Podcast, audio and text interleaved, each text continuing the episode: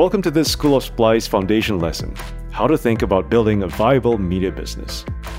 The School of Splice exists for exactly this reason, helping you build that viable media business. I'm Rishad, one of the co founders of Splice. And I'm Alan, the other co founder. We're obsessed with how media companies are built around the value they create for their audiences. We're here to help you think about all that. Maybe we should start by defining what we mean by viable, Alan. For sure. And let's not conflate viable with sustainable. You hear a lot about creating sustainable media, but in this space, that often means that the business is over dependent on grant funding and donors.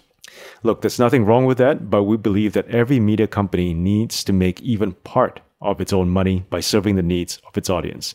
And that's why we call it viable. It is, after all, meant to be a business. So if you're just breaking even, you're viable. School of Splice works like this. You can listen to all of this in one go, but you might want to break it up. So hit pause whenever you feel like it, come back later.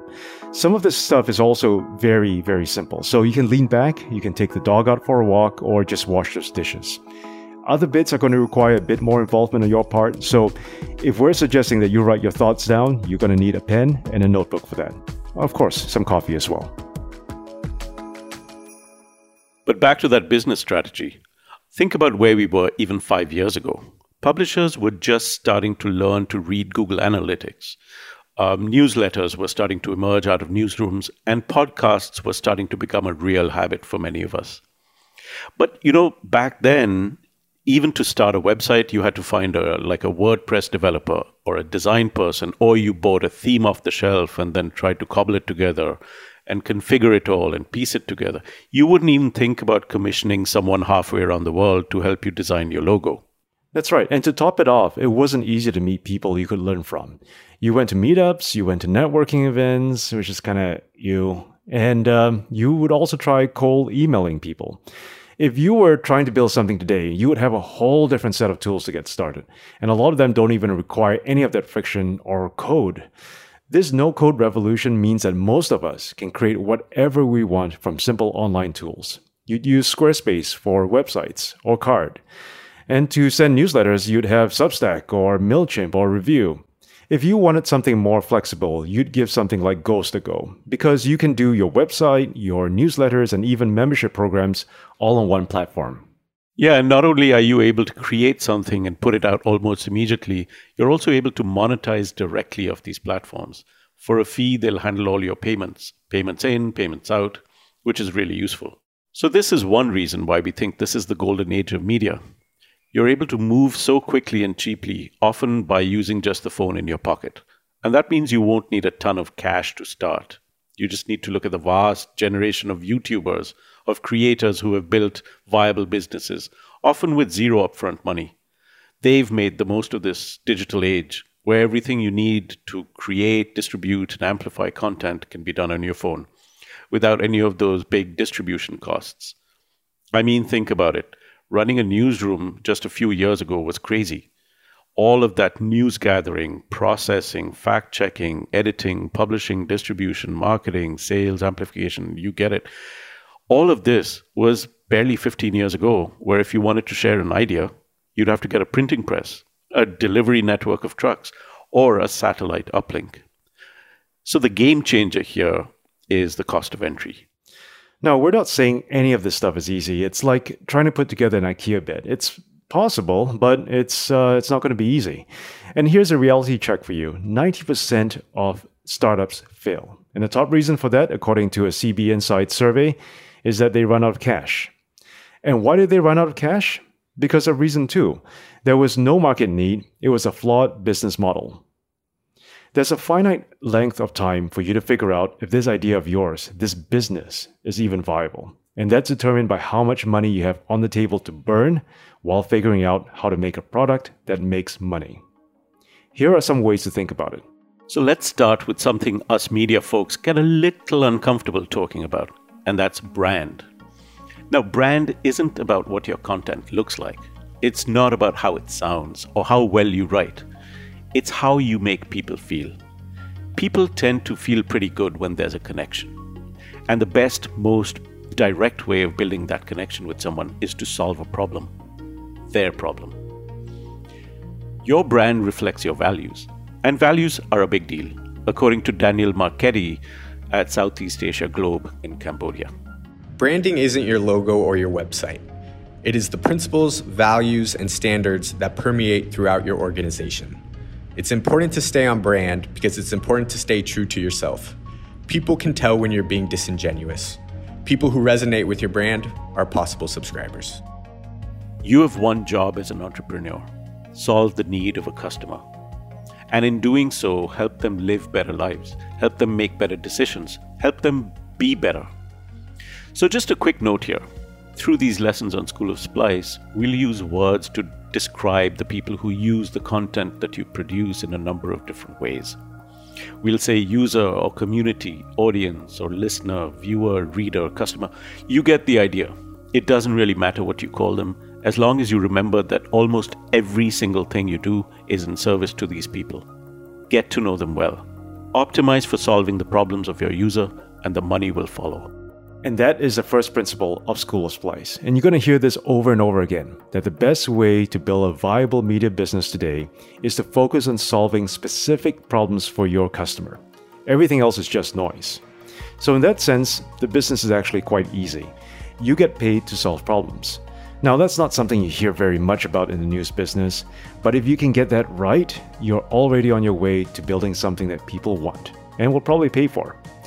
Focus on the value that you're creating in that relationship with your audience. Just think about where media has been in the past five decades. Traditional media that we grew up with was all about creating value that advertisers paid for. They paid media companies money so that their ads got to you. That's value for the advertiser. For your users, well, no one really knew, but all that has changed. Your value proposition is the business, as Doya Batar describes it. Hello, my name is Doya, and I'm currently serving as the CEO of NEST Center for Journalism Innovation and Development in Mongolia. Speaking from my own experience, I would say that not knowing the value you are creating is the biggest mistake. If you have a value proposition that you are certain is important, be confident and don't underestimate the impact you can have. So that's the first thing. Solve a problem. Solving a problem for your user makes you valuable to your user. And that's where you begin with value. But value is this funny thing. It isn't generic, it's a very specific thing. So if your business plan is to, say, create content for a mass generic audience, you're going to find it incredibly difficult to articulate that value because, because you're not solving a specific problem for a specific user or community. So take a minute now and write the first draft of what would be your mission statement. Answer these two questions. Number one, what does your audience need? And of course, be as specific as possible. Number two, what problem can you solve for them? Now hit that pause button and write those down. Now that you've had a chance to imagine what your value proposition and mission could be, let's take it one step further. We're believers in the process of prototyping. So, simply put, this is where you take your hypothesis of value and put it into something you can test. And this is what we all call a product, which is any content that you produce that your customer and audience comes in contact with. Now, at this point, you have no idea whether your hypothesis could work. You're making assumptions here that your audience wants this thing from you because it solves a problem, but you don't really know until you get something out the door. So prototyping is the way forward. As a startup builder, you have two competitors, but it's not a rival organization. It's two things money and time, and they're obviously connected. You don't want to be building something that no one wants, despite your best intentions. The best way to save money is to test as quickly as possible.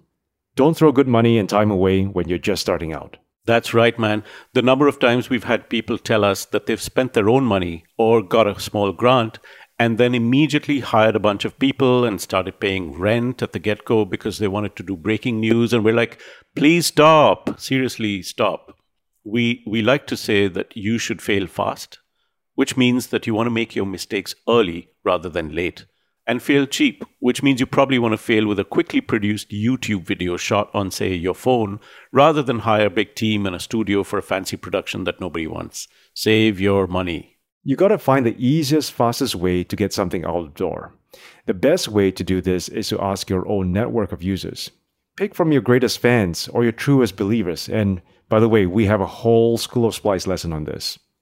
Building a product they want means actually building that prototype, asking them to test it, hearing their feedback, and then making changes until that becomes something they actually want to use, something they want to spend time with, and hopefully with that, money comes in. That's what Nathan Koka of the Asia Undercovered newsletter learned in his journey as a media founder. The most useful advice I'd have for someone starting up in media today is number one, most importantly, don't be afraid to collaborate and share what you're doing from the very beginning.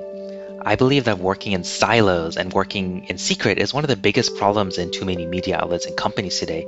Um, you can get amazing information, advice, feedback uh, from your audience, from other people in the media community, from journalists, uh, but only if you're willing to engage and share and not be scared of someone stealing or someone uh, copying your product. Um, be willing to trust people and be willing to uh, get their feedback and get their input.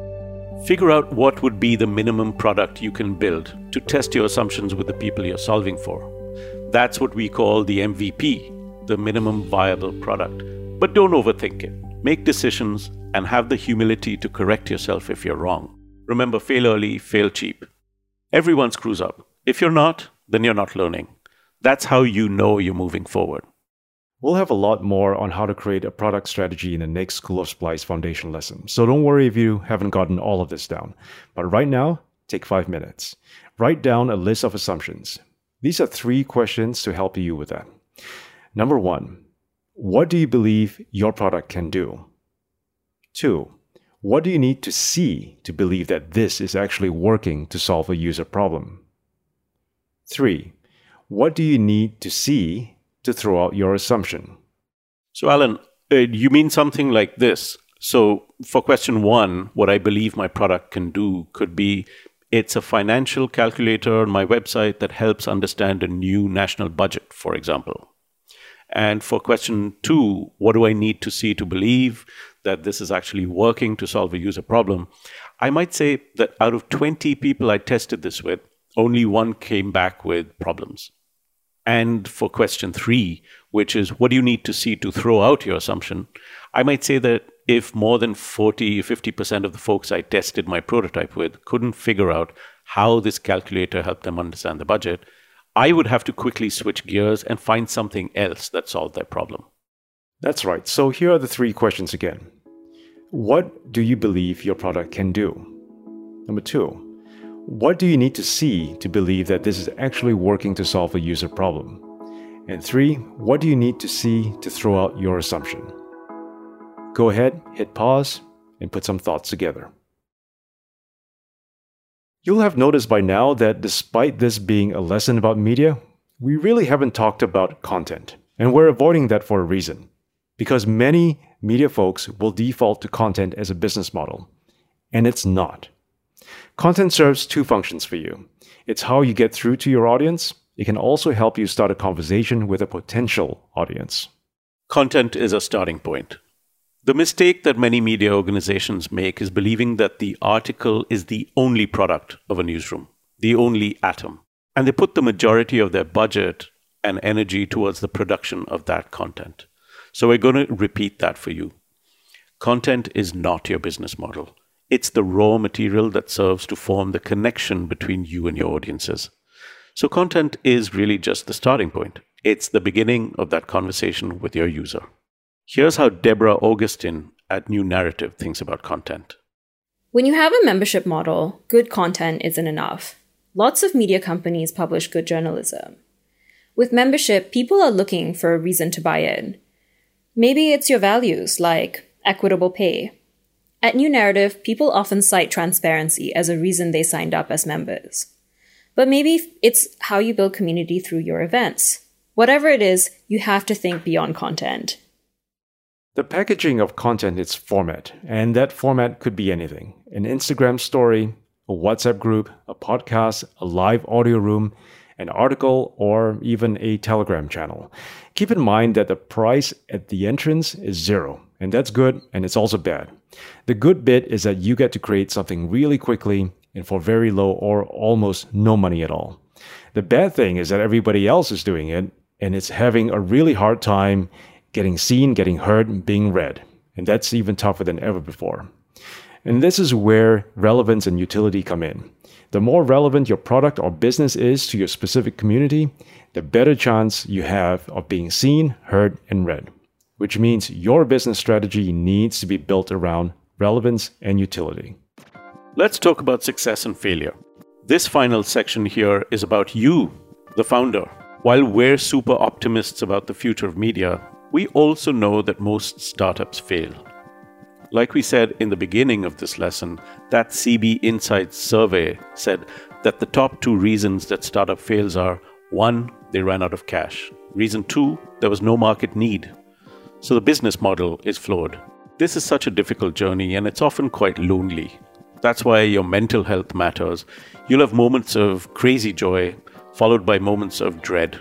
And in between all of this, moments where you question your choices, your ability to deliver, let alone build a viable media business. So it's important to set the right framing. And here's an important one decide very early what success looks like for you. This is different for everyone. Some of you will think of this as being able to make more money than you did in the newsroom. Or to be able to build a remote organization by default so that you can live anywhere in the world and still run this. Some of you will count success in the number of people who read you or connect with your content. It's okay for this business objective to be small and achievable. Small wins do matter. So, whatever it is, the sooner you decide, the easier, because these doubts will set in, especially if you give yourself a crazy, unrealistic success target and have raised money for this. Crazy moonshots are great, but they happen in smaller stages. Also, decide what failure looks like. In a way, this one is quite straightforward. Failure could just mean running out of cash before you've had a chance to make some. Right, and you'll also have time to decide how much time and money you want to burn on this journey. If you have, say, $50,000, you'll have to decide when to pull that plug if you haven't figured out a viable business model. Factor in the opportunity costs as well. You could have been making more money with a regular salary at that larger news organization, for example, or doing something else with that time. So figure out what exactly it is that you want to get out of this journey. And that takes a lot of focus. We asked Dan Oshinsky of Inbox Collective about the mistakes we often make as founders. The biggest mistake I see media startup founders make in their first year is a lack of focus. There are a lot of opportunities coming your way when it comes to content, to growth and monetization, but in year one, try to maintain a focus on your core strengths. Then you can chase down some of those other opportunities in year two and beyond. So have very clear milestones for yourself. Time and money don't last forever. So know what to look for. And finally, surround yourself with the right people. Find people who share the same optimism as you because you're going to need that energy. There are plenty of well intentioned friends and family who will ask you about the business every time they see you. Often this is good, but it can also be draining trying to explain how you're still figuring out a viable business. Be around people who are there to challenge you and champion you. Our friend and feminist podcaster Nanda has advice for you around not waiting for permission to do something that you and your community strongly believe in. The suggestion I have for someone who is trying to start something in media company would be don't wait for anyone's approval or validation to do what you see the value in doing. Do it and the support you need will come along gradually. Trust me on this because I've done the same way. Your energy, like money, is limited, so spend it wisely. When in doubt, and trust us, you will doubt yourself Go back to your first principles around why you're doing what you do. And most important, go back to your community and the problem that you're solving for them. We've been there ourselves plenty of times. All the best. We hope you found this useful. Go check the other lessons from this foundation course. And if you have questions, post them on Planet Splice so that we can all learn together. Or join us on our office hour chats on Google Meet every Wednesday at 3 p.m. Singapore time. All of these links are on schoolofsplice.com. Catch you in the next lesson.